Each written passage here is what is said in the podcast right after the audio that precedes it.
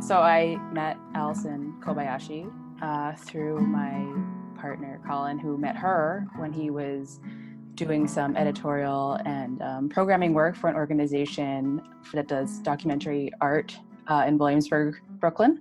Uh, and it's called Union Docs. It's really wonderful. So it's a space for documentary art of all kinds. Uh, I'd say they focus mostly on documentary films. So they'll screen documentary films, often have conversations with the filmmakers or critics. Um, they also do a lot of documentary radio projects. Allison's spouse, Christopher Allen, is the founder of Union Docs. Um, hmm. Allison uh, works there, but I think she does a little bit less now that she's seen a lot of success from her recent endeavor, which is called Say Something Bunny. And I really thought you would like Say Something Bunny, and so I uh, brought you to the show. Indeed. Can I ask you a few questions? Yeah. It's so interesting because one of the things I hope to talk to Allison about is the way her work it exists in a place of overlapping kind of genres like documentary art, like Union Docs is sort of set up to work through, but then performance, um, which is a little bit different. And so I'm excited to talk to her about that.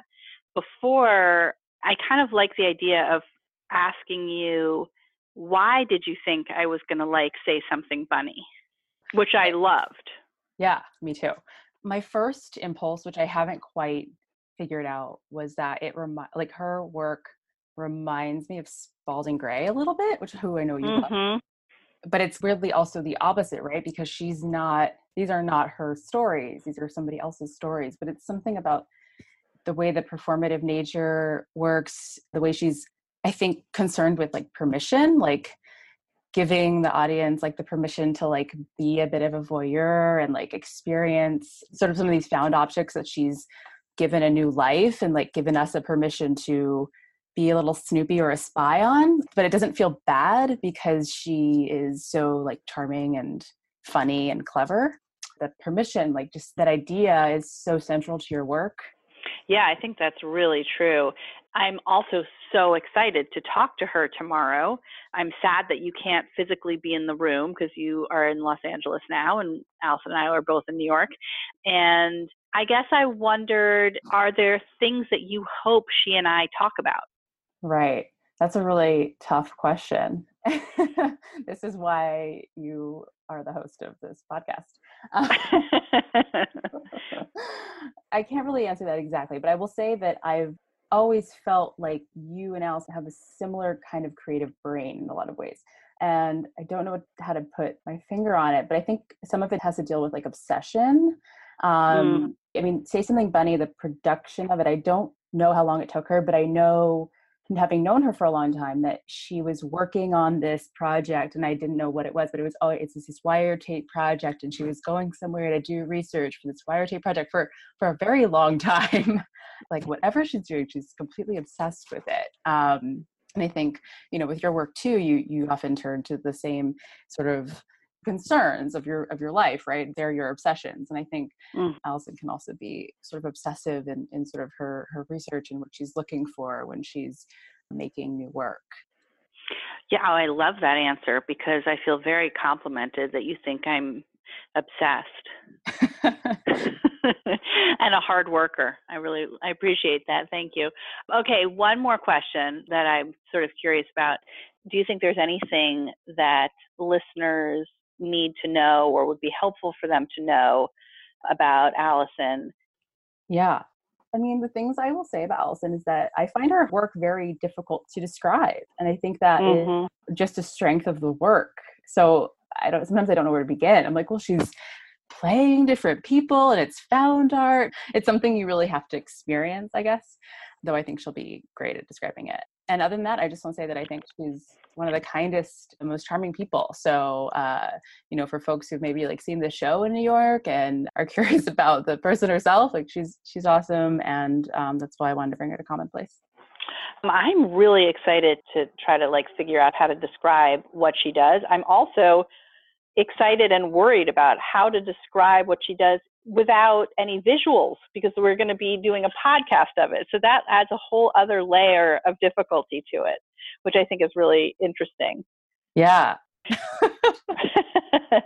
so this is episode 59 with Allison Kobayashi. And I am planning to record the conversation with Allison tomorrow, September 20th, 2018. Anything else you want to say, Christine? I hope everybody enjoys the episode. Awesome. But I have to get off the phone uh, okay. for a very, very important reason, which is that I have to watch The Office with Judah before he goes to bed. oh, say hi to Judah. I've promised me. him all day. okay. all right. Well, let's talk tomorrow, or or yeah, let's talk tomorrow. Okay. Bye. Yeah. Good night. Bye. Night.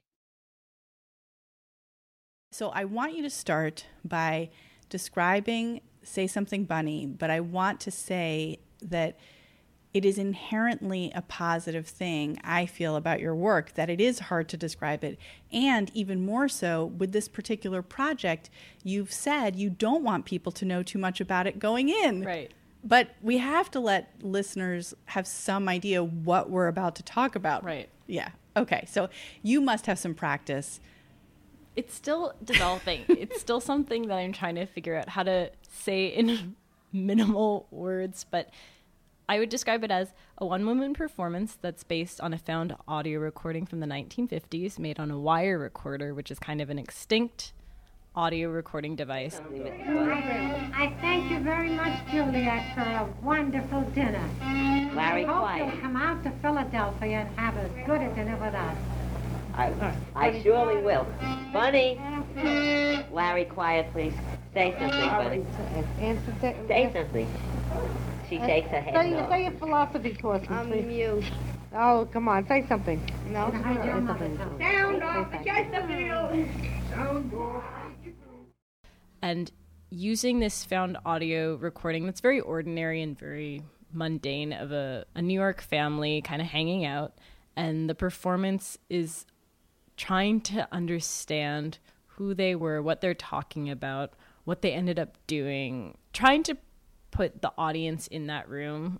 So that's kind of the content part of the performance. And the way that the performance happens is there's 25 people, you come into a room, you sit at a table or around the table, and each person in the audience is assigned one of the characters whose voice is heard on the recording.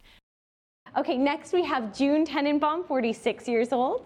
David, are you coming to visit me when I get to Philadelphia? You're a neighbor, and you're also the mother of Bunny Tenenbaum. You have another daughter named Lynn who's not at this going away dinner. You're married to Sydney, 50. You're pretty quiet. yeah. You don't say much. And I think that's rubbed off on your daughter, Bunny, 20 years old. I'm mute. Now, you've just left the goodbye dinner. Sydney is driving you to a friend's house. You will not be appearing again in the recording. Stella, Shirley, Florence, and Lou, you'll arrive in Act Two. Okay, now let's go on to scene two. You're all sitting around the dining room table after dinner, having a coffee, maybe a cocktail. The time is approximately 8 o'clock p.m. And the wire recorder, where is that? Why is this scene being recorded? Listen, what? Did you got a call today to the cabinet men with the kitchen stuff we won't have for a week? Um, and so it's immersive in a sense where the audience is asked to almost play a role. However, they're not meant to speak out loud. They don't have to perform in any way. It's really just that they're a placeholder for these characters. And I talk to them as if they're almost an actor preparing for the role of playing this character. And so the engagement of the audience is really me talking to you, giving you your character motivations, trying to help you understand these people by asking you to play them in a way temporarily. That's kind of the best way I think I can describe it in a broad sense. And then there's lots of little things, but Right. I loved it. I just, and one of the things I loved was the way in which the audience is involved, but not put on the spot. Say Something Bunny is both a live performance, but it also involves many pre recorded pieces and this like really interesting, unusual audience participation element. Your work previous to Say Something Bunny was less live performance. Right. Can you start by talking about like this shift towards this live show and what that's been like for you? Mm-hmm. Hey, listener, Rachel Zucker here. In case you're wondering what the heck is going on and think you're on the wrong flight, you're listening to episode 59 of Commonplace. You first heard me speak with Christine LaRusso, Commonplace producer, and now you're listening to me talk with Allison Kobayashi, visual artist and video and performance artist, about her immersive performance, Say Something Bunny. Inspired by Allison's work, we wanted to switch up our format and see what would happen if we didn't do our regular intro, where I introduce the guest, beg for patrons, remind you of our website, give you context for the conversation. At the end of my conversation with Allison, I'll be back with some thoughts, sort of more director's cut style than podcast style, and I'll say more about this shift in format. Until then, please stick with us and keep listening to ask the audience to embody the character really comes from how I made work before Say Something Bunny. Mm. So a lot of my previous work is using found objects, taking that as a found narrative, and then trying to extract a story from it.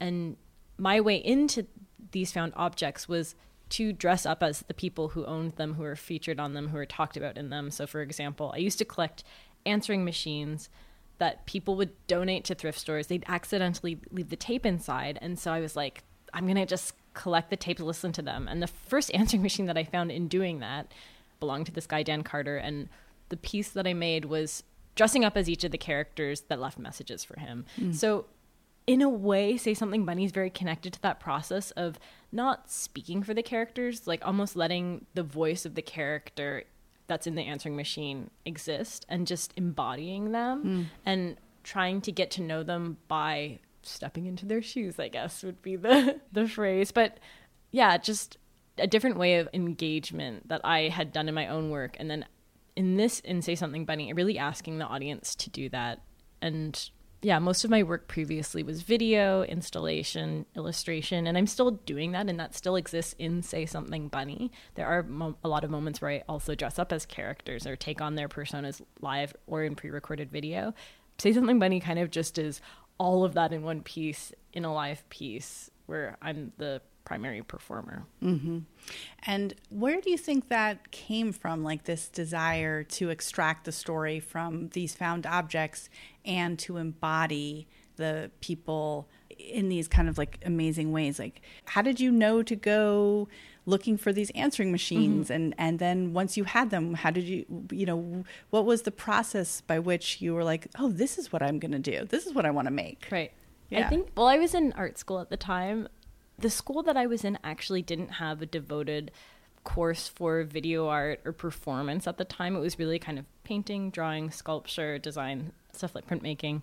But I had a sculpture teacher that, and most of my teachers were very supportive and open minded, but just let me kind of do what I wanted in a sculpture class mm. or do video in a sculpture class. So I think just having that initial openness to explore different mediums within certain classes was the first thing. But also it was just something that I had been doing already. And it wasn't until I was in maybe second year university that I realized that what I enjoyed doing could be my practice. Like I had mm. always gone to thrift stores, I had always gone to flea markets and had always had an interest in objects that people discarded, and very much so objects that were mundane mm. and ordinary in a way. And I think that's probably because I got that from my mom. She always was interested in just looking and engaging in, with objects. And I think that that was just something that I always would do with her and then did on my own.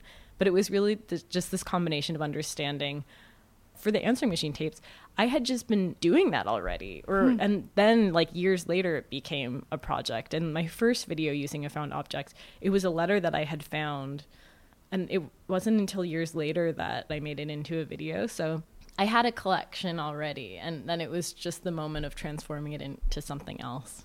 And uh, where were you in school? Because I think people might want to know where one could go to school and have the experience where you're encouraged to work in so many interdisciplinary mm-hmm. ways mm-hmm. and like transform what you're already doing and already interested in and already love into your art process. Yep. Yeah. I went to University of Toronto at Mississauga, their Mississauga campus, but it was also a joint program with Sheridan College, which is I think mostly known for animation, Hmm. but they had a joint program where you would do your theory at U of T and then you would do all of your studio practice classes at the college. So you do that's where all of the amazing studios where you could get messy there. And I just spent all my time there and was just I think it was honestly just a very supportive faculty that really just allowed me to do my thing. And I think that's why my work ended up being so multiple things at once and just making it and letting other people kind of decide where it falls. Uh, when we first brought Say Something Bunny to New York, we're like, it's performance art. And I think it is. That's really how I see it, just because I think that genre is so open in a way. And then as people are coming to see it, they're like, it's theater. It should be reviewed as a theater piece. And then we're like, yeah, it is theater. Yeah, it, it can be theater and it can be all of these things in one. So So I know you grew up in Canada. Mm-hmm. I don't want to say some essentializing comment about Canada versus the United States, but I do wonder if there is perhaps something Canadian or more Canadian um, about having a little less anxiety about what is this thing? How do I present it? How do I market it? And more openness about, well, we'll figure out what it is and we'll also just figure out what how it's working, what we like about it, what we're doing. I don't know. It, does that seem at all in your experience accurate that there's like a more anxiety in the United States about like genre distinctions and figuring out what something is before you've even really made it? I've been here for about 10 years and I feel like I've been within a community that's pretty mixed. Like I work at Union Docs, it's a center for documentary art, and we screen films and they really are some of the things are almost people wouldn't think that it was documentary, but there are elements of things that are documentarian about that work. And so I feel like I've always been surrounded by people that are interdisciplinary or aren't so locked down by that or feel kind of repressed by that. And then for, for Say Something Bunny, the form really also came out of that the curator, Kim Simon, she said, we can do a performance in an art gallery. It started off in an art gallery space, Gallery TPW in Toronto. And she was just so open to doing performance work, which galleries don't always do because they're complicated. They require a completely different setup in terms of staff, ticketing, you know, all of these things that are a bit of a headache. And they were just really willing to take that on. And so I think that all of those elements allowed it to become what it is. That we mm. weren't, no one really said it has to be this one thing. It was in an environment where it could be what it what it was. Yeah.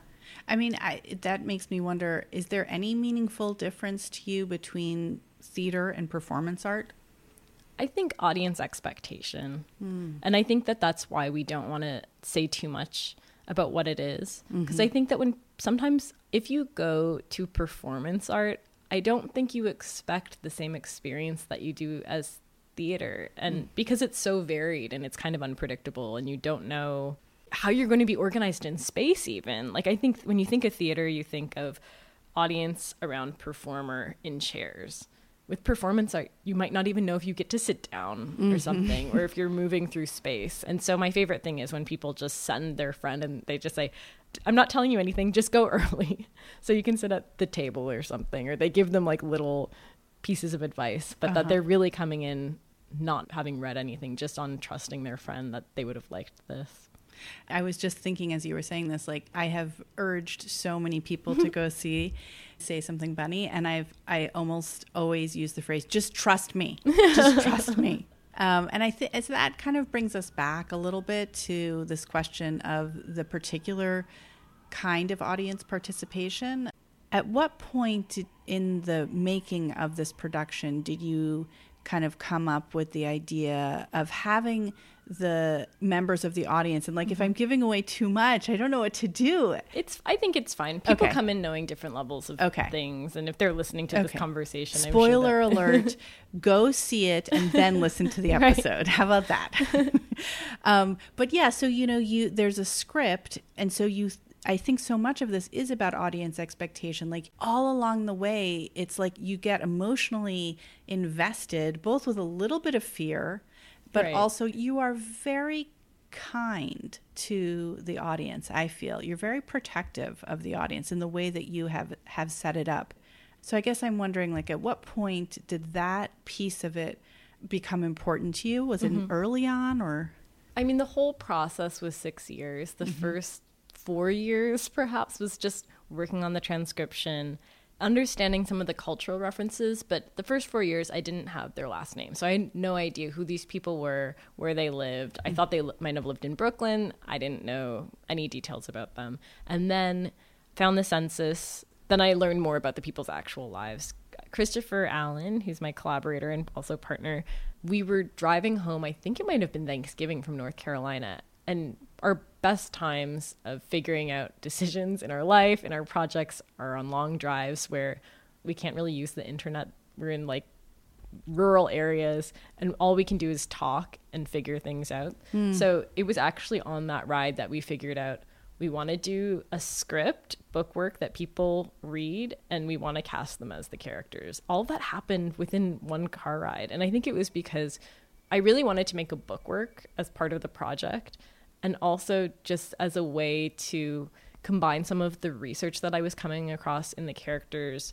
For example, the other reason why we ended up creating that script read through environment was that one of the characters ends up becoming a playwright, a screenwriter, and so this act of people coming together for the first time to read his work was something that was part of his own experience in his life. And so we the beginning we really were like, this is perfect and figuring out all the details of how that would work was much later, but it really was trying to capture this format that not only was relevant to the material that we were coming across in the research, but also that it just made sense. It was kind of this eureka moment. This is how we can do it.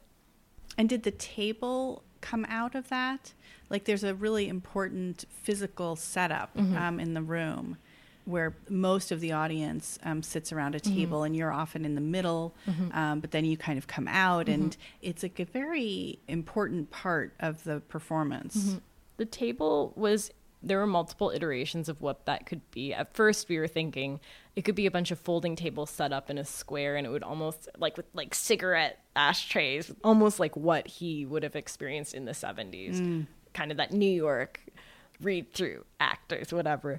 But then we really liked the idea of the table also being a way of connecting the characters and that those relationships between characters are continuous and that a circle like a curved surface makes so much sense around the fluidity of the relationships versus a square which is so this is one family this is one other family. The four sides didn't seem to make sense so we went for the circular table because it was a continuous relationship but also later we were like it's the wire. It's the wire recorder itself. We can base the design of the table on the wire. And that also we wanted the table to also be a container for all of the objects that are then revealed and part of the performance part of some of the performative actions that i do when i take on characters but also i give each character often an object to kind of represent something that they're doing in the scene.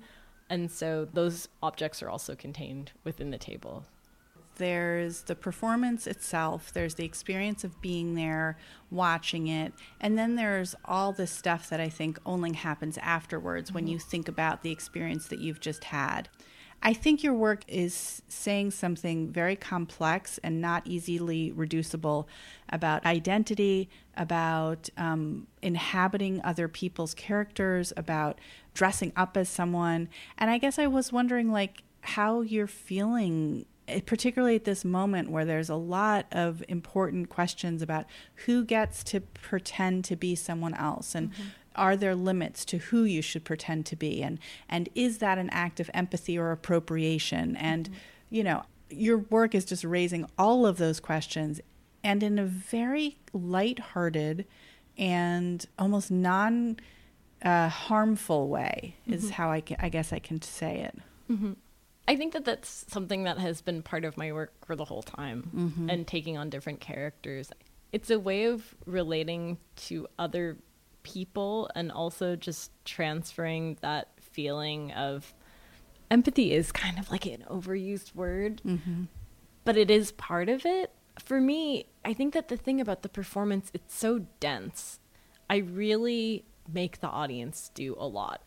It's also just a functional way to be able to get people to absorb a lot of information very quickly because in order for the performance to flow, they need to know a lot. They need to know where they are. They need to know the relations. And some of it can be kind of vague. You can just be like, I don't know which one of you is Bunny, but you're over there. Mm-hmm. Because there's obviously no connection to it's completely arbitrary if you're a man or a woman, if you're an animal or something.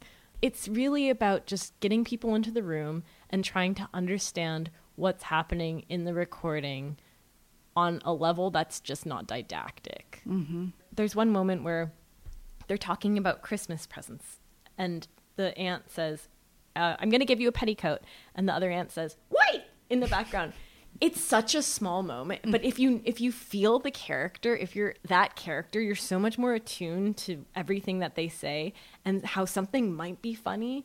But if you weren't that character, I don't know if that would be as humorous in the same way. So it's really I think that the casting thing really functions as a way to connect to this character on like a joyful emotional sense mm. to understand what's funny about them, their sense of humor. You become more aware of that, I think, and how they're relating to the other characters. What's it like for you to be unlike in Dan Carter, unlike in your you know previous work, to be doing this night after night mm-hmm. and be there and watch the response from the audience and and have to perform it? I think we're approaching like 250 performances at this point. So it's it's a learning experience just to learn on a basic level just how to not be sick, mm-hmm. how to treat my body a certain way, how to eat at certain times so that I have energy when I do the performance, s- sleeping enough, just basic bodily things, but also just understanding how to perform it changes.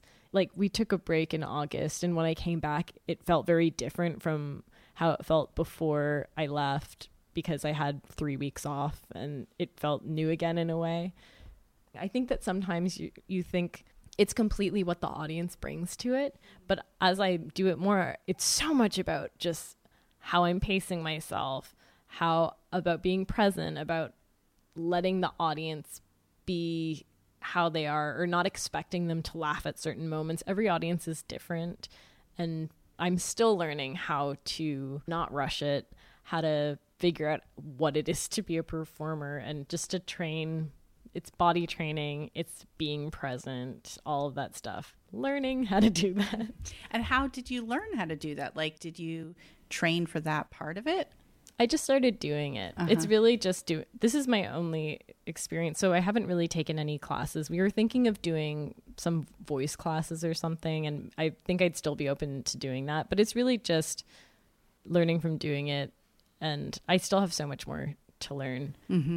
And how how are you feeling about being more visible? Like both because you are literally physically present in these performances, but also because even though it is a small audience um, and it's not 1,200 people a night, um, this is your mo- most successful, well known project so far. And so you're kind of in a different place than you were before this project. How, how are you feeling about that? What's interesting is that because it's only 25 people, I like recognize people who've come to Say Something Bunny. And I remember doing a show, and then the next day being in Park Slope and getting lunch with friends, and I walked out. And then I saw this woman who's with her baby, and I was like, Bob Lamond! And it was just this like, cra- it's funny because I always think of people as their characters, and I don't actually get to meet them. But mm. it's funny because I feel weirdly connected to the audience. Mm-hmm. And I feel like even though I don't get to talk to them or get to know them that much, if I saw them on the street, I feel like I have something to talk to them about. They're no longer strangers mm. because we've like spent this time together and I've looked at their eyes, at their faces. I feel like there's been something there. when you think about your next project, I don't know if you already are working on something else. To me, it seems Nothing impossible. Specific. There's kind of inklings, but it's there's not like this is my next project. Uh-huh. Yeah. Do you think at all about whether you want your next project to have a similar level of exposure or more or less or is that not even really part of your your way of thinking about it? I think it's always just what it is. Mm. I think for me, it's always project to project, what it needs to be for what it is. I don't even know if it would be performance necessarily. It could be a video or it could be a set of drawings or something. Mm. Um, and I think that there's just like a completely different set of expectations depending on what project you're doing. I don't think everything has to be like reviewed. I feel like it can be really unhealthy if you have that expectation for every project that you do. And I think when I was a lot younger and like had like when Dan Carter was shown at festivals, I was like, I felt so much pressure. I was mm. like, I don't know, the next thing is not going to be as good, and I'm never. Gonna... And how that can be kind of like crippling at at some time. And so I'm just kind of like, this is a special thing, and it was a six year project, and I think knowing that mm. and feeling very like happy that it has taken off in the way that it has, but also understanding it was six years. Hmm. You can't expect that from a project that you make in six months or whatever. I mean, so that investment, I think, paid off, but there's also not necessarily that expectation for every single thing. Mm-hmm. Which I think is, I agree with completely. I also have a lot of empathy for artists of any age, but particularly like more emerging artists or artists like earlier in their careers, for feeling like needing to prove to themselves that they've reached a certain place, whatever it is for them. I mean, either being able to support themselves, mm-hmm. um, being able to have a certain level of recognition that allows them to keep going mm-hmm. um, or to justify, you know, the time, energy, money that they're spending on this. And I don't know how how do you hold on to that knowledge because I think it's very hard to do that when you're either between projects or you are comparing yourself to other mm-hmm. artists mm-hmm. or I mean there's so much insecurity. Mm-hmm.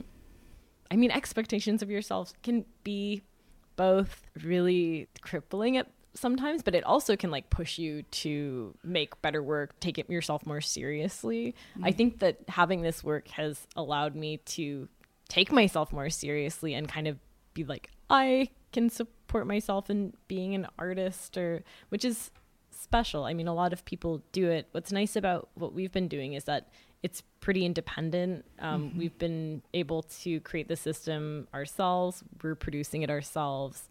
The space is our own. We're not really having to deal with the pressure of outside sources telling us what they need from us. It's really if we need to take a month off, we can plan that, mm-hmm. and that's up to us. And so that's been immense in terms of how we're creating this path of the life of this performance, and that it really can be what we want it to be. That's an amazing luxury, I think, that we have that a lot of artists don't have because they're dealing with gallerists or something or mm. certain deadlines or, yeah, things around funding, around space. I wanted to ask you a question about Christopher Allen, your mm-hmm. partner. So, first of all, what's it like working together um, creatively? And I, what are your feelings about Marina Abramović? Um, and be- Ulay, or is that his name? Or? Yes, I forget Ulay, but I I don't know if you've seen the video of them just slapping each other across the face. so there, it's just this like actually quite long video where they're sitting. I think they might be kneeling, and they're facing each other. They're quite close to each other, and one of them just slaps the other one hard in the face and then the other one does it mm-hmm. and they mm-hmm. just do this over and over and mm-hmm. over again. this does not seem to be the model for your collaboration, mm-hmm. um, but they are a f- sort of famous collaborators. And I was just wondering, you know, who your models are for this kind of work, who your inspirations are, which is not really the same as models. And then also, particularly, like, um, do you have models for or kind of thoughts about collaborating with your uh, mm-hmm. intimate other? It's something that we've done for years in different ways. So Christopher runs UnionDocs, and I also work for him. Mm-hmm. And then he's helped me on previous projects and has assisted me more. So the role was more like in a like helping me with camera stuff. With Say Something Bunny, really came on as a collaborator and like as a creative collaborator. We would sit down and write together I'd do drawings, I'd send them to him, and then would like color them or something. So he was like always present. I feel like it really it wasn't going to happen until he came on. Mm. And so just having a person who was invested in it for me it was really like I really needed him to be there with me, to think through this with me, to have someone to talk to about it and work on it and you know physically program also he did the technical design and so i think that i didn't have to think about this whole element of it because he was like i'm taking care of it mm. that was transformative to have just someone that you completely trust to take care of part of it but also that they're like writing it with you yeah anyway i don't know if there was like a specific model i think that people a lot of couples or people who are seeking a couple are like, I'd love to work together. And they really don't know what that's like. And I think it's very idealized. Mm-hmm. I think maybe it would be better if you worked with someone and then fell in love with them, would probably be an easier setup versus if you fall in love with the person, then force yourself to work together. Um, it's it's not easy for sure. Mm. Do you and Josh work together a lot? We really haven't, and it's a really good question. Um, so our 50th episode was called Inside Commonplace. And so I had um, my youngest son interview me for the introduction, and I had um, this fabulous poet, Yanyi, interview me. And then Josh and I did a segment, and we did quite a long one. And I mean, it was over an hour. And for that, I cut those down more than I've ever edited anything else. so it was like maybe 15 minutes or less. But the process of both being mic'd and having a recorded conversation was extremely profound. And we go to couples therapy, and the couples therapist records us with a video camera. And I've not heard of that before. Oh, it's really interesting. Um, That's so interesting. I know, right? You're like, I want those tapes. I know. I'm like, what is her archive? So she, she says she doesn't keep the archive. She records over them. They're just for her to rewatch. And it makes sense on some level. Like, I'm not saying everybody should do it this way, but it actually feels like a really profound gift from her. Like, because she's able to pay attention in the moment, but then she can look at the tape. And I think that she must see really different things in the tape. Mm-hmm. But it's like really not product oriented. Like, actually we went uh, yesterday and i noticed that the camera was like totally tilted to the side. And i thought should i mention that to her? And then i was like no because it's not you know it's not mm-hmm. but it, it is really fascinating. So anyway this is a long digression but i said well maybe we should like do a project um, where we like once a week we record an hour of audio together. And we did two and then we stopped. I would like to go back to it. I actually think it would be a very profound experience. I don't know if you you know who Esther Perel is. Um, but she came to say something bunny, and I was kidding. very starstruck. I, like, it was you like recognized her, or you saw her name on the list. I recognized her, okay. but she, I was very. I listened to her podcast and love it. Yeah, and I was just like, oh my god, and she was right beside me, and yeah, so it was like a little bit based on that idea as well. But like, what would happen if we both were like, how does the microphone, the knowledge that you're recording, and the mm-hmm. and the expectation that there could be a future audience for this change the dynamic between the two of us where is the line between private and public how mm-hmm. does it change the way we speak to mm-hmm. each other i feel like when we recorded for commonplace we accessed a part of our relationship that's present, but that feels younger and more kind of connected mm-hmm. and attentive and like flirtatious in a way. Mm-hmm. Not that, that those things aren't there at all, but I just think it's different. You know, you don't just kind of fall asleep in the middle of the conversation when you have a microphone in right. front of you. You're accountable. Yes. yeah. it's funny because I'm thinking about the audience and have you read Wayne Kest? Is it Koestenbaum? Yeah, co- I, yeah, I always say Koestenbaum. Yes, I have. It, he I was my he so was my much. professor as an undergraduate. He, he's, he's, like one of my favorite. So people. great. That book, I love it so much. I've been like, you, ha- everyone needs to read this book, but it's just talk the point where they're talking about like how it works that you need like the person that's receiving the humiliation, the hum the guy the person who's like the bully or whatever and then the spectator the witness mm. and then so in that situation it's like you have the audience you have yeah. the witness like it's a that spectator the audience creates like a completely different dynamic yeah and I don't know what it feels like really to have a live audience, which is something I'm really interested in mm-hmm. exploring mm-hmm. more. I mean, I do know what it's like when I read my work. Um, and I actually think that's an essential part of mm-hmm. being a poet to me. And this is something I also wanted to ask you about. Like, in terms of humiliation. Mm-hmm. For me, I've always had like a lot of baggage around performance and live performance, in part because my yeah. mother was a storyteller and it was something that I, you know, grew up with every week, if not more. And somehow I haven't given myself permission to occupy that space, but mm-hmm. I feel like I really need to and want to. Yeah. Your work, you know, your body is present, your voice is present, you inhabit these different characters. There's like a level of exposure that is so much more um, present and potentially humiliating, mm-hmm. I feel like, in your work than mm-hmm. in mine.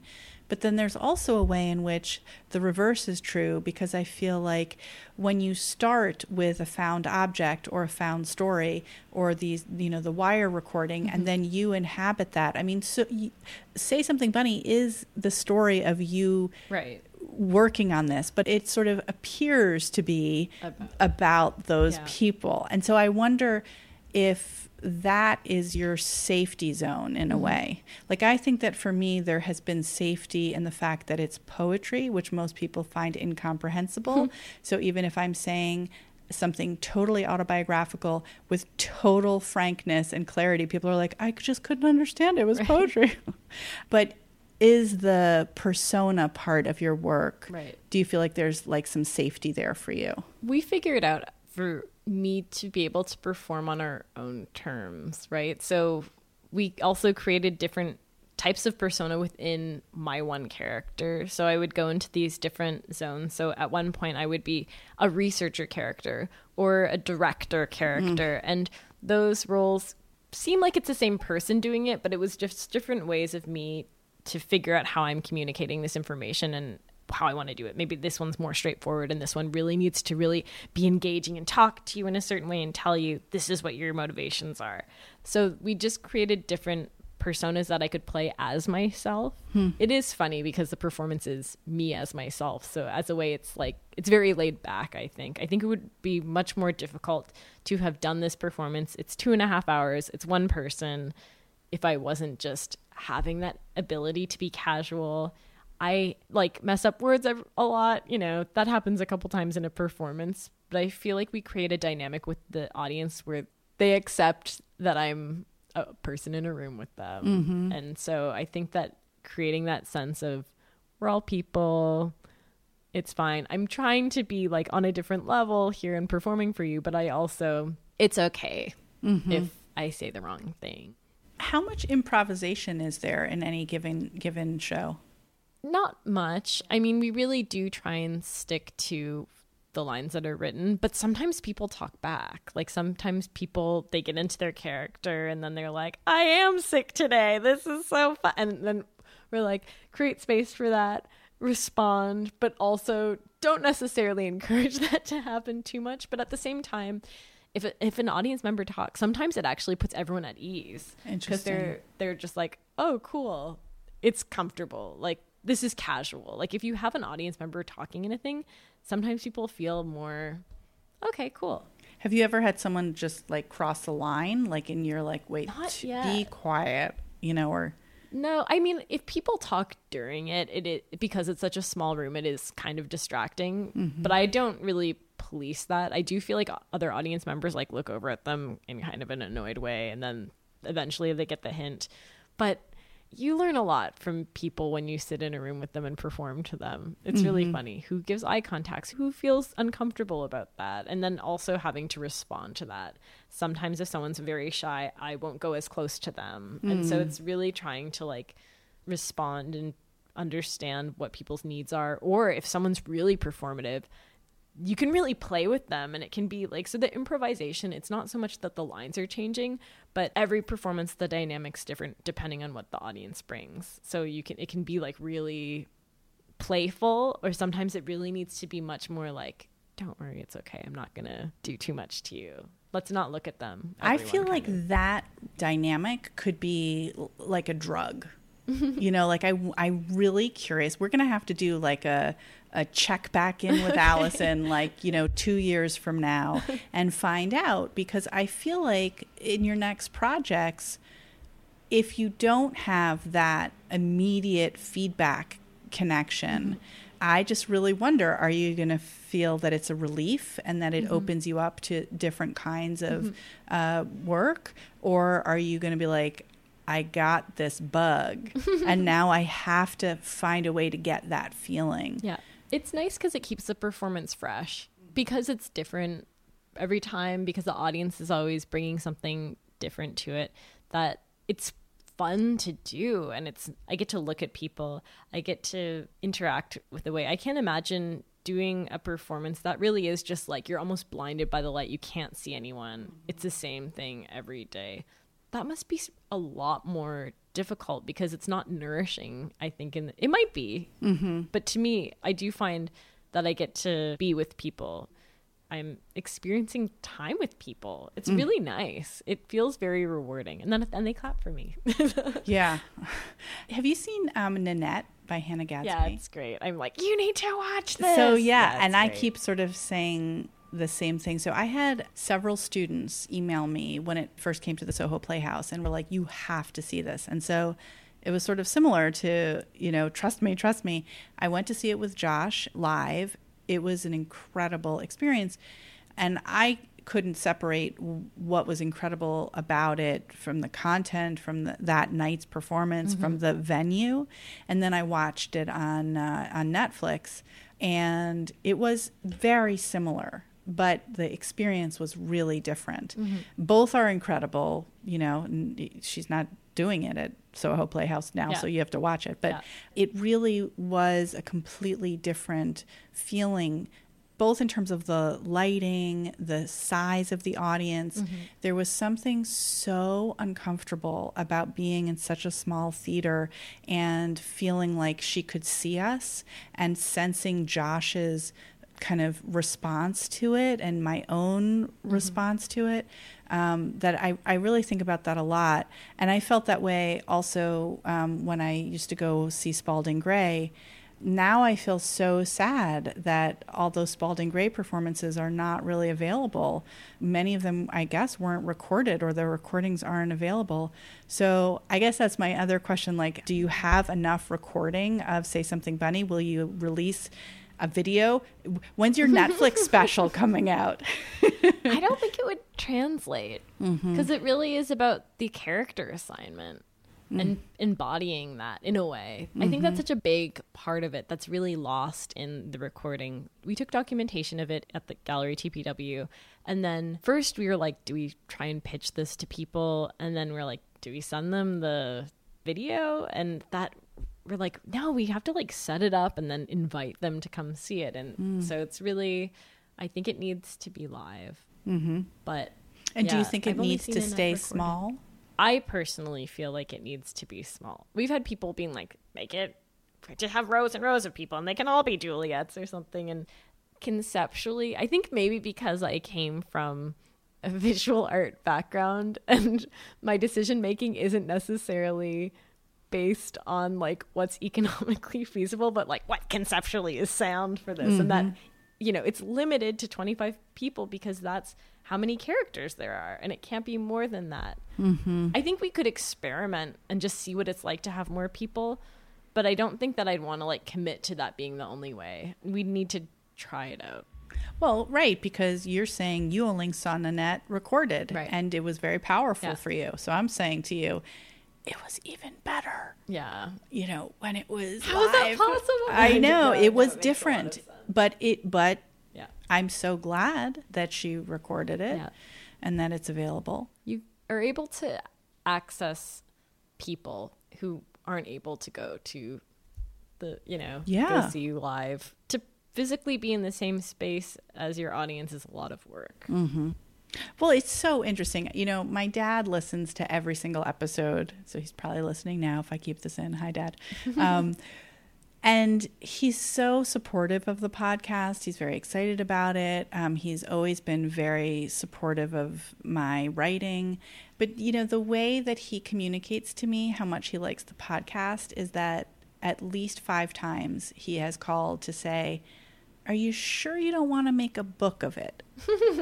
because he really comes from a background where writing a book is really just like the best thing a person can do. Mm-hmm. It like it just it's almost like you don't fully exist unless you've published a book. Mm-hmm. And and I I do understand that feeling and but you know we've had the funniest conversations where he's like yeah you could just do like an anthology like you could get a transcript and you could put them all together and and then it would be available to people mm-hmm. and i'm like dad it is available to people it's a podcast it's like it's more available than any book right. would ever be like books are gonna and he's like i know i know but don't you want it to be a book so people could read it and i'm like no i don't yeah. Um, but I, I understand, you know, first of all, every medium every venue, every sort of technical iteration has a different kind of person or different audience that, that you're able to reach or who's going to be receptive. And, and I do really like the idea of translating things for different kinds of mm-hmm. audiences.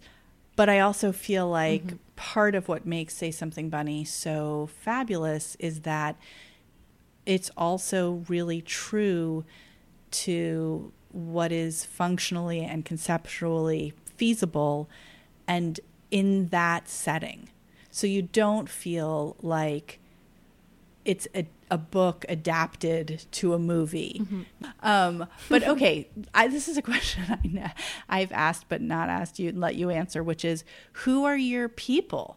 Like, who are the performance artists or the artists that you have been most inspired by mm-hmm. or or um, that you model your own work on if there are people like that i mean sophie calle that you brought up mm-hmm. uh, she i just love how she thinks and makes work leanne shapton is oh, no. this amazing she makes books she also is an illustrator i i feel like the life that I most want to have is the life of an illustrator huh. that's making work in response to their own experience. Uh, she made a book that the format of the book is an auction catalog, and it's all of the objects that this couple kind of collected together in their relationship. Mm. And it just is pictures and descriptions, and you get an understanding of their entire relationship through the objects that they kind of made together or were part of their story and narrative as a couple. Someone would be like, invitation for Nora and Jane's Halloween party from 2001 where they both attended or something, a photograph of them together. So it would be uh, another thing would be salt shakers that the couple would always steal from restaurants and it's just like this collection of salt shakers or something. And so it was just this format of a way to tell a story, a way to tell a narrative that was unconventional but also makes the person who's reading it create the story in their imagination and connect these things. It's a gradual a revelation in the mind of the reader. And then I love Maira Kalman. I was just going to ask you. I love her so much. And she came to the performance and I was again starstruck. Now she I would recognize As, anywhere. Came, yeah. I just love how she just documents life and the ordinary things and brings beauty to it. Whenever I'm working, I have one of her books around and but it's yeah, it's this response to your life mm-hmm. and making work from that that I think is really inspiring. This couple that Leanne Shapton writes about are they are they a real is it's it, a fiction it's fictional yeah. so that is one question i also have been meaning to ask you which mm-hmm. is like the people on the wire recorder are mm-hmm. real and yeah. dan carter was real how important is it to you that even if it's a found object that it be connected to a real person or be nonfiction on some mm-hmm. level it's funny because I feel like say something bunny it really is delving into archives and trying to research real people at the same time even though it's based on a real object it's based on real material a lot of it is fictive in a way mm-hmm. because whenever you don't have the person there it becomes fiction in a sense you have like history is fiction in so many ways. It's people connecting the dots and trying to imagine what happened because we don't have the people who experienced it still alive to tell us what had happened. And even if people are alive and tell us what happened, they're making stuff up because they want to tell a certain narrative. And so it's interesting because I feel like nonfiction always has fiction in it and vice versa. Like the story of like Leanne, the book, it's based on two fictional characters, but some of the objects are her objects, her collections of salt shakers that she and her partner had, which becomes part of the fiction, mm-hmm. but it's still also part of a person's reality that makes the fiction work because it, it's based in reality it's based in an experience so it's like those things are always so intertwined to me mm-hmm. that i mean also just like the documents i think that's so funny is like david one of the characters a lot of the information that i found about him was from his cornell yearbook updates which he obviously wrote and sent in which are telling his life story in a very grandizing way. Only the positive things you mm. know? So it's like all these documents and these ways that we create our own mythologies are so intertwined with fiction. Okay yeah i completely agree. And yet i wonder how much of kind of like the charge or the compulsion or just like even the choice of project um, or the energy around it for you comes from the fact that somewhere along the way, even though there's so much mythologizing and mm-hmm. fiction making, mm-hmm. that there was someone mm-hmm. who lived how important is it to you that this is a documentary mm-hmm. process in some way? Or yeah. do you think maybe your next project um, will just be totally from the imaginative realm? I think I I think that just for my working process, it's not so much that it's something that existed in the real world. I just really like adapting things and working with something that exists. And for me, it's really about taking something that's rather curious and figuring it out. And mm. I like that process. And so something that doesn't have all of the answers embedded into it. I, I think that for me, that's why I'm attracted to these little found mysteries, is mm. because there's work for me to do in that versus me just sitting down and making something up from scratch.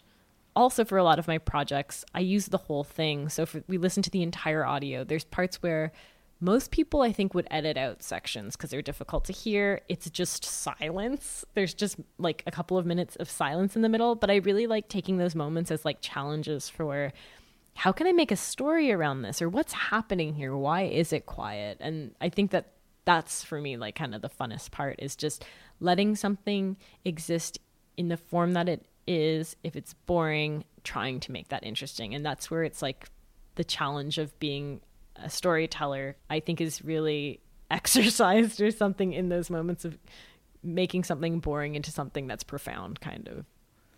Right, like including the mistakes or, mm-hmm. you know, um, having a kind of limit on your own process, like mm-hmm. a rule, you know, and, and then what do you do with that piece that doesn't seem to fit? You know, I'm going to say something that maybe I totally shouldn't say. I feel kind of off today. I feel like I'm talking too much. Like my questions are really uh, rambling. And then later we're going to have to be like, oh my God, why did you talk so much? How are we going to edit this? I'm going to tell you why I think I'm so off right now. I'm changing from one therapist to another. I know you mentioned that. I did. Yeah. Oh yeah. I oh my god. Because we were scheduling it, oh, which right. I was like, that is an intense thing. I just can't even describe even to myself how incredibly disruptive this is. Mm-hmm.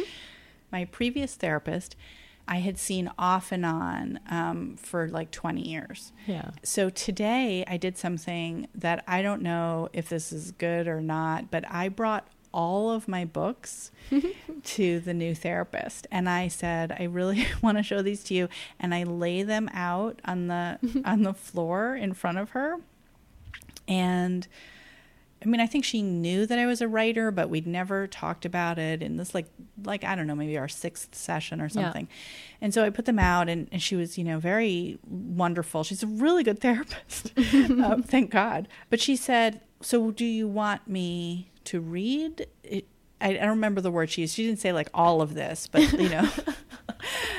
I just burst into tears. I just totally couldn't stop crying. I couldn't even figure out why I was crying. And I think it was partly like, yeah, of course I want you to read all of this, you know. And I do often have the feeling that, like, if someone says to me, Oh, how are you doing? I want to say, Well, here are all of my books and here are the unpublished books and so you read these and then if you still have questions mm-hmm. you can ask me how are you doing mm-hmm. Which is impossible you can't go through life you know bringing a tote bag full of your own books and also just as you mm. said the books are not exactly how I am right. or who I am there's all kinds of you know fictions you know unintentional uh, you mm-hmm. know, it's art, so it's it's not like you know, it's one person's perspective in a very particular yeah. way.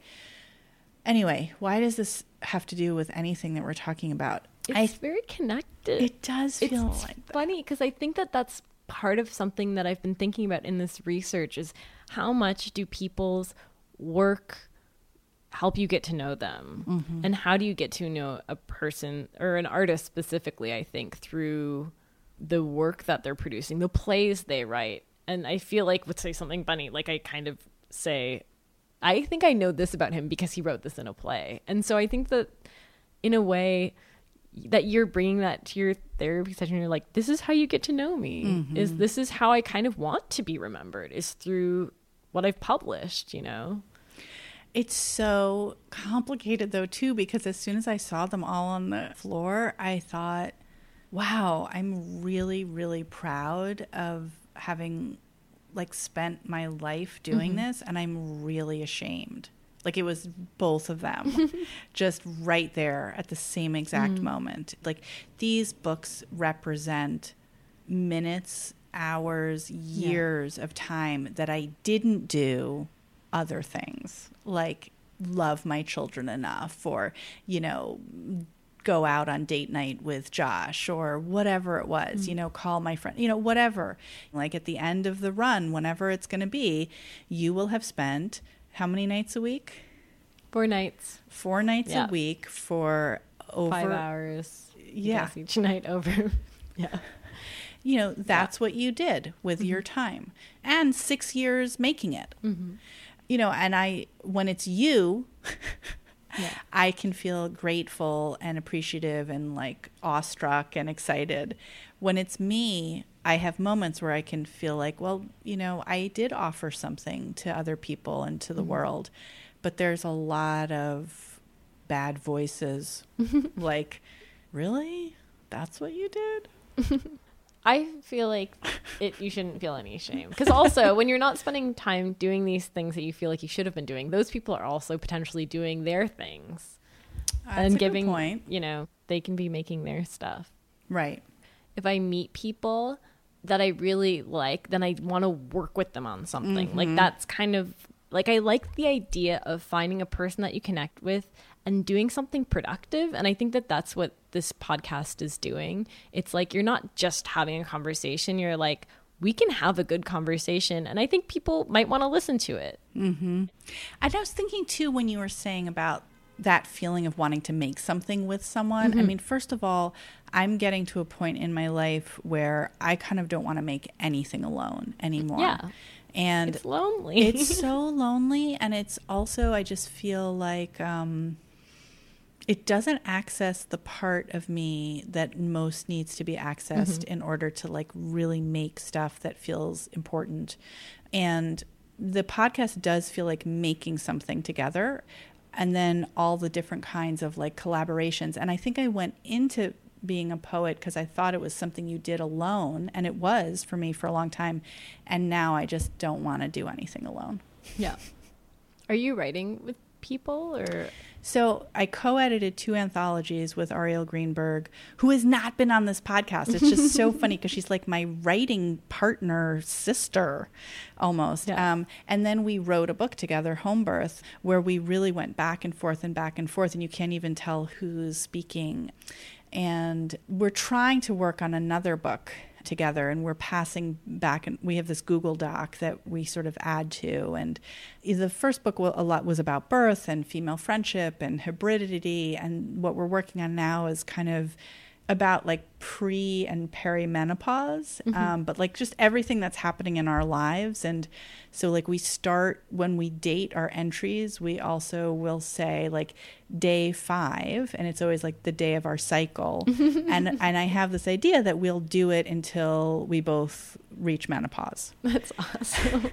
and I've never seen a discussion like that yeah. between yeah. you know two women about everything but we're having a really hard time keeping up with the project. Like both mm-hmm. our lives have sort of separated more yeah. than they did when we were pregnant. So I'm struggling with that a little bit. And I think that's partly why when I imagine this sound project, like I picked something that I absolutely cannot do alone.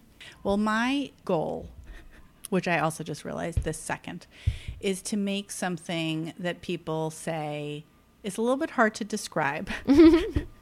but trust me, just listen to it. Mm-hmm. I think you'll like it. You mm-hmm. know, or I think, you know, it's kind of cool. It's mm-hmm. doing something that I'm interested in, mm-hmm.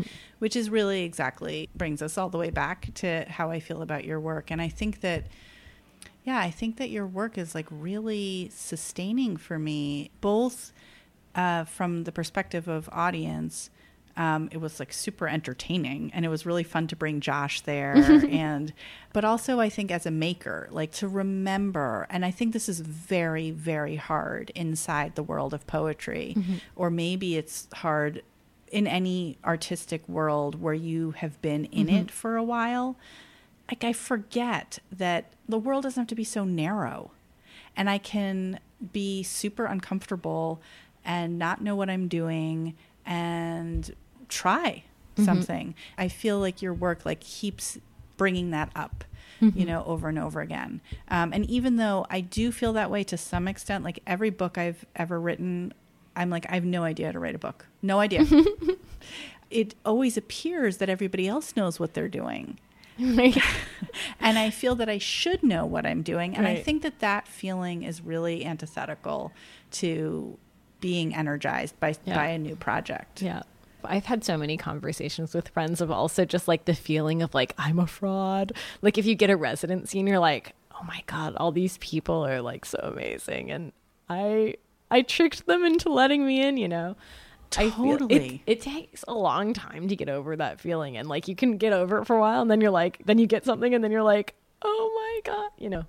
It's such a funny thing that everyone feels that. Men and women and yeah, it's really, really fascinating. I also think that that is one of the real good reasons to work with other people mm-hmm. because I think that you're always going to have those moments, but you don't usually have them at the same exact time as all the other people who are working on your project. So there's usually someone who's like, hey, listen, um, okay, wait. Spalding Gray. Do you know who that is? Do you care? Do you? I, I yeah. I haven't seen his entire body of work. Well, I've, I've only seen video of yeah. him performing some of his pieces. I mean, I saw his work before I'd ever published a book, and I think that I definitely had moments where I just thought that's what I want to do, mm-hmm. and I couldn't even exactly explain what it was. Mm-hmm. Um, but I knew that I wanted to have some connection to a live audience, some connection to performance, but not he's you know he's not a stand-up comedian right. he's not really a storyteller but of course he is you know it's he's not really a writer but but I think that somehow along the way mm-hmm. I never I sort of didn't allow myself to go in that direction and then I think also didn't turn out great for him in certain mm-hmm. ways mm-hmm. and I think I was also pretty scared of the the kind of exposure you know that that he and Marina Abramović too. Mm-hmm. Um, I mean, they're they're so different in their work. But I guess that's like a question. Two, I have two questions that are sort of related to that. You talked about sort of keeping your body healthy and having to do that, but like, are there ways in which you also protect yourself emotionally or keep yourself strong, either in the choice of projects um, or in the way that you kind of perform or live your life when you're not performing or you know, a lot of these, a lot of performance artists are pretty fucked up. what? How are you going to work on that, Allison? What's your plan?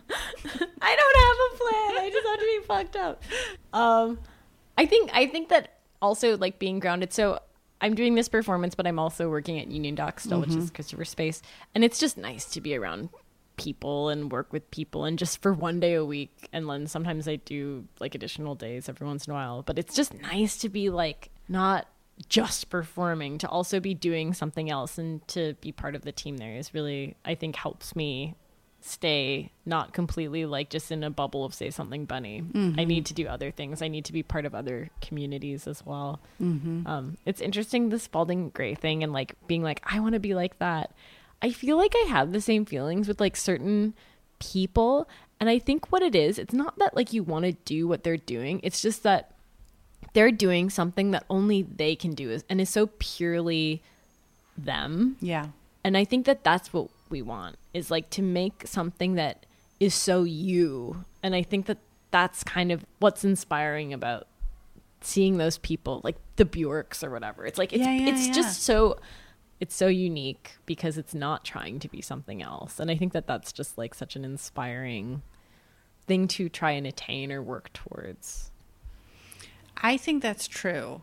And one caveat to that, which is that I think that I'm not sure what I believe about whether we're kind of hardwired to like temperamentally live our lives a certain way mm-hmm. and that like you know the process of developing as an artist is kind of accepting what kind of work you can make that's really your work to mm-hmm. make and and sort of getting you know ha- experimenting and pushing the mm-hmm. boundaries and seeing you know trying on different things but ultimately doing that in part to like get closer and closer to what's characteristic about your mm-hmm. process your work what you have to say who you are as an artist but then there's another part of me that's like, yeah, but what if you decide that you're like really a jerk? like, I don't want to. I think that my fantasy of Maira Kalman's life, I mean, I can't draw, so mm-hmm. it, it's a little bit easier for me to just want more than anything to be Maira Kalman. But I also think that there's a way in which her artwork presents a persona of the artist that seems like a kind, connected person in the world who's paying attention, who is feeling things very deeply, but also like has to get up and get out of bed mm-hmm. and like not just lie in a heap and cry all the mm-hmm. time. And Spalding Gray, for a lot of reasons, like you know, had a certain kind of intensity and mental health issues and history of trauma. That's who he was, mm-hmm. and he needed to, in a way, embrace it, or whether he could have, by choosing a different mm-hmm. medium or a different content or mm-hmm. different, you know, like what if I decided I'm not going to write any autobiographical poems anymore? I'm going to write a whole book. Uh, I'm going to spend the next 10 years of my life, you know, doing theater, let's say, because saying someone else's words is going to be really important and healing to me in this certain way. Um, or I'm going to write a, a book of persona poems in which I inhabit like other people. And that's going to make me a more ethical person, mm-hmm. a more pleasant person, a better mother, a better wife, a better teacher, a more interesting artist? Or is it going to be like Eric Clapton quitting cocaine? Do you know all the answers? It's I think it's like what's healthy for you too. I mean, it's not always the time to make work as well. Mm-hmm. Like you kind of have to like go through different phases. You can't always just be outputting stuff. You need to my sister's like everyone's talking about self-care all the time. self-care. Uh it's funny cuz you're like talking about being an artist or something affects like your other behavior. Like there's I finished the performance it's like late and then i'm like waiting for the subway or something and i'm just like i'm just gonna look at instagram and then i just feel, there's like a moment where i feel self-conscious like if someone who's just at the performance is also on the subway and it's like you see this person who's in this performance and it's like we're all connected and then i just am sitting at the subway like scrolling instagram like just Uh-huh, kind of like a uh-huh. mindless thing but I don't know. It's like you can't be an artist all the time. Right. Sometimes you just need to like relax and be a normal person and just do the things that make you feel okay, I'm caught up with that or I don't know. Right, right. Yeah. Okay, last question. Usually I say, like, well, what are you working on next? But I sort of asked you that. Mm-hmm. Um, I know you said you had like seeds. Is that something you want to talk about or not? Or I mean, it's not. There's nothing that's to. really like. There's always like tons of things and tons of potential in like little projects. Something that I'm doing a performance in January, and I haven't started making the work yet, and I kind of have to see. It might be about a person, one of our neighbors, and we'll just see how that goes. I mm. right now, I'd love for it to happen, and I kind of have an idea of like interviewing someone because this woman's an amazing storyteller. I've never really made a piece about a person. It's usually has started with an object and then imagining them, but there's just something very special about her hmm. that I am just interested in talking to her and getting to know her and see where it goes, and then the project can kind of like happen out of that. It's I don't think I usually go into things with like a plan mm-hmm. of how it's going to end all the time. It's often working with a thing and then seeing how that turns into a project or responding to it or seeing what is in it that is the most interesting and trying to make something out of that. Mm-hmm. Okay, so here really is my last question. That's so fascinating. You are the first performer that I've had on the podcast. Yay. And you're performing tonight. Yes. and so, like, talk about that. Like, how do you feel right now? I just think that's a really different space, or like, it's a really different thing that I can I can't quite mm-hmm. imagine compared to most people that I'm talking to. It's like going into work at this point. Hmm. I mean, there's certain things that I have to do, of course, but it's really just like I know my schedule. It's because I think I, previously I've always been freelance. I've never had to be anywhere consistently, like multiple days a week at the exact same time. It's always been very fluid and flexible. So this is just like a new thing where I'm really treating it like I need to make sure I get enough sleep, go into work, set up. I give myself an hour and a half before I start performing to just kind of like go there, steam my costumes, get ready, and get in kind of the mind space. But yeah, I'm. It's today's kind of a nice day talking to you. My friend Lauren is in town, so I'm going to hang out with her, get some food. It's just kind of a relaxed day. I try not to like go too over overboard on mm. performance days. I think that in the future, I should not go to therapy before I record a commonplace episode. I do not think that should be part of my routine next time. I'm learning that. Um, You should interview your therapist Oh my on God. the next episode. well, thank Cool. you. Thanks. Hi, Christine. Hi, Rachel. So, I wanted to start off by asking you if there was anything that surprised you um, when you listened to the conversation I had with Allison, or anything you particularly uh, liked or wanted to talk about. Sure. Yeah, I I really loved what you both said about collaboration. Um, I I'm in the middle of doing some final editing on on my own manuscript, and I do find that it can be very lonely doing this work alone. Um, and it's filled with a lot of anxiety and pressure, um, of course. And I think, of course, like collaborative work can can be stressful and introduce a lot of new challenges, but at the same time, those challenges can be shared, and, and the hurdles in front of you as artists can be shared. And uh, it really encouraged me to sort of reconsider a lot of ways that I wanted to collaborate on projects, like both poetry based and and non poetry based. So um, that I thought was really exciting. And then thinking about the way like Allison gushed about being able to connect with her audience members, um, I felt a little sad that we can't really have like our our commonplace audience like here with us in any immediate way. Um, though of course, like I'm really appreciative of all the ways that like our listeners get in touch with us on social media, etc. Um, but I came to the conclusion that we need to do more live events. Oh, yes. I, I'm very excited about that idea.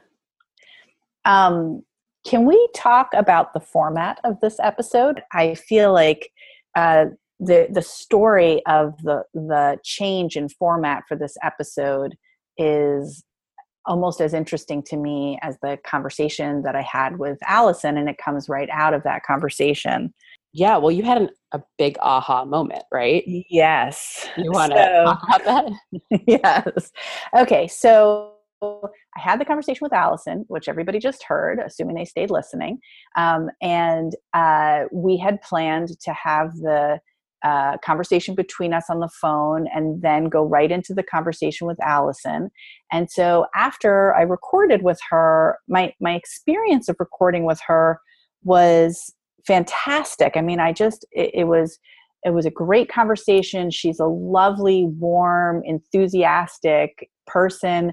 She gave me some practical advice about my own uh, upcoming audio project and then also the conversation what like elicited all of these uh, fascinating comparisons in my mind between what she's doing and what i'm doing how to um, continue to make work that feels vulnerable but maybe protect myself in some of the ways that her process or her relationship to autobiography protects her and mine doesn't or like ways that not only can the podcast be more immersive and responsive, but how can my own poetry be more immersive and responsive? Um, so all of that was happening during the conversation, and I kept thinking, this is going to be awesome. This is going to be a great episode.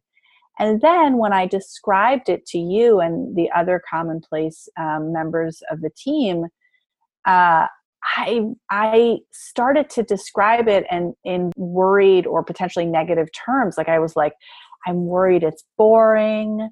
I'm worried it's just two people talking. I'm worried it doesn't make sense. I'm worried it has no form. And you were sort of responding before you heard it, saying, um, like, well, isn't that kind of what commonplace is like? And isn't that what podcasts with people talking is like? So I was trying to really investigate this feeling of worry that I had after the episode. And um, in order to explain the aha moment, I have to explain something else, um, which is that over the summer, I read this book called Out on the Wire by Jessica Abel. And it, like Allison's work, like all the stuff we're talking about, it's a little hard to describe because it's a um, it's a comic book. Um, it's like a graphic nonfiction book about um, podcasts and um, radio. The subtitle is The Storytelling Secrets of the New Masters of Radio. And it's kind of about how you tell stories in a compelling fashion um, on the radio or in podcasts or audio. And through Jessica Abel's comics, um, we learn that Ira Glass, for example, thinks that um, uh, podcasts are a very didactic medium um, and that they require a lot of signposting and framing. Like, so you have to tell a story that has all this suspense, like what happened and what happened next and what happened next. But you have to also include a lot of um, signposting and framing that you wouldn't normally include in a novel in order to tell the listener what the story means and in a way like why it's important and I remember when I read the book over the summer being really interested in that, but also feeling like, well, that is the opposite of what I do in poems.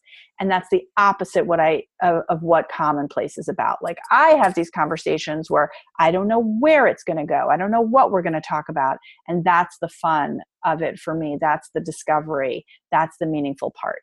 Okay. So come back to even know sometimes how long it's going to be, right? Right. I have no idea. So I, I, I think of the podcast as this like experimental, f- sort of formless form in which anything can happen. Okay, but then I realized, oh, that's not actually what commonplace is doing. And the reason that I'm so worried about this episode and this conversation is because the decision to not have what has become a kind of tradition for commonplace this intro in which I sort of say how I know the person and I give some context um, to, to the person's work. And then I talk about the episode that people are about to hear. And I say, oh, this is this, you know, really stood out for me, or this is what it made me think of. I'm basically framing and signposting in that intro. And I couldn't imagine listening to the conversation between me and Allison without that.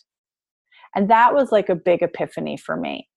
So we had a choice then. We could kind of do a traditional intro, um, or we could do what we did end up doing, which was kind of having um, an in media res sort of entry into the the podcast and sort of trust the listener that maybe they've been with us so long that they'll know to just trust us uh, in terms of like okay this is going to be interesting you're going to figure out what's going on.